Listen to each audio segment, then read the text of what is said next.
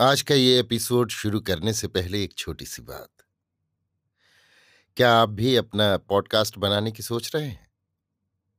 तो anchor try कीजिए। ये पॉडकास्ट बनाने का सबसे आसान तरीका है।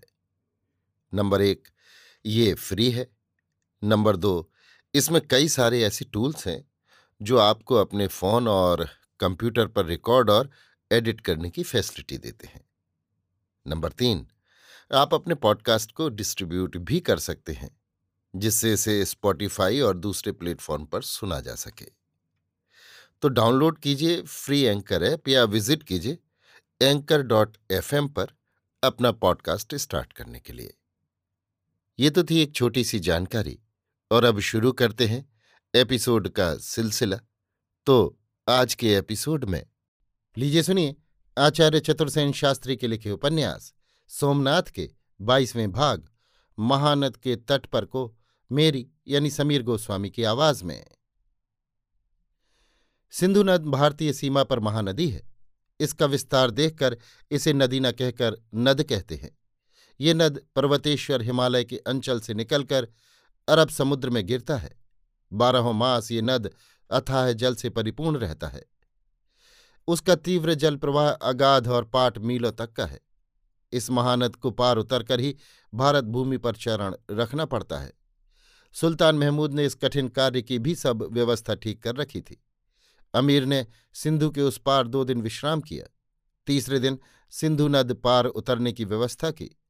प्रत्येक पूर्णिमा को नद में ज्वार आता है। तब नद का जल ऊपर खारा और नीचे मीठा होता है। इस समय महानद समुद्र की भांति गर्जना करता है और उसमें पर्वत के समान बड़ी बड़ी लहरें उठती हैं। अमीर ने तट से कुछ हटकर कुछ ऊँची जगह पर अपनी छावनी डाली थी। छावनी का प्रबंध अत्युत्तम था। घुड़सवारों की टुकड़ियाँ उसके चारों ओर घूम फिरकर रात दिन पहरा देती थीं। पहरे का ये दायित्व एक दरबारी सरदार के सुपुर्द था। बीच में अमीर का लाल रंग का तंबू था, जिसे चारों ओर कनातों से घेर दिया गया था। तीसरे दिन भोर होते ही नद पार करने की हलचल प्रारंभ हो गई। कछुए और बेड़े नद में डाल दिए गए।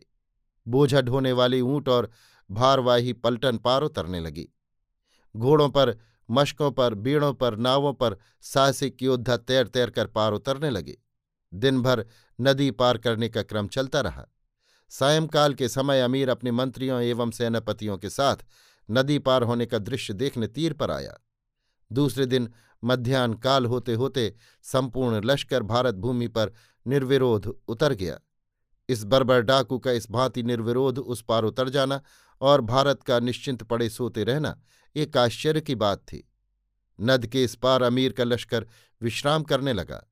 समय और ऋतु अति सुहावनी थी। वन में हरिण, मोर और दूसरे सहज शिकार बहुत थे। सुल्तान के सरदारों ने अमीर से शिकार की आज्ञा चाही। सुल्तान ने कुछ क्षण चुप रहकर कहा, मेरे बहादुर सरदारों, हम गजनी की भूमि को छोड़कर यहाँ शिकार और तफरीह के लिए नहीं आए हैं। हमारा काम बहुत महत्व एवं दायित्वपूर्ण है। अभी हमें बहुत कार्य करना है। वीरत्व प्रदर्शन का मैदान अभी दूर है।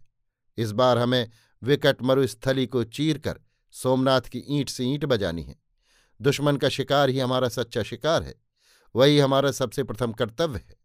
इस सच्चे शिकार को छोड़कर बेकसूर हिरणों और परिंदों को मारने से क्या लाभ? ये सब मुझे पसंद नहीं। चलो बहादुरो, कूच करो, फतह करो और सुर्ख रूही हासिल कर, दीनों दुनिया में खुशहाली हासिल करो। इसके बाद ही अमीर ने तत्काल कूच करने का हुक्म दे दिया। खूंटों पर हथौड़ों की चोटें पड़ने लगीं। पलक मारते ही वो मायानगर अदृश्य हो गया और ऊँटों, अश्वों, खच्चरों और पैदलों की अटूट कतार की कतार महासर्प की तरह रेंगती हुई भारत भूमि पर अग्रसर हुई। जैसे ये विजय योद्धा किसी बिना द्वार के दुर्ग में घुस रहा हो। अभी आप सुन रहे थे आचार्य चतुर्सेन शास्त्री के लिखे उपन्यास, सोमनाथ के बाईसवें भाग, महानद के तट पर को मेरी यानी समीर गोस्वामी की आवाज़ में।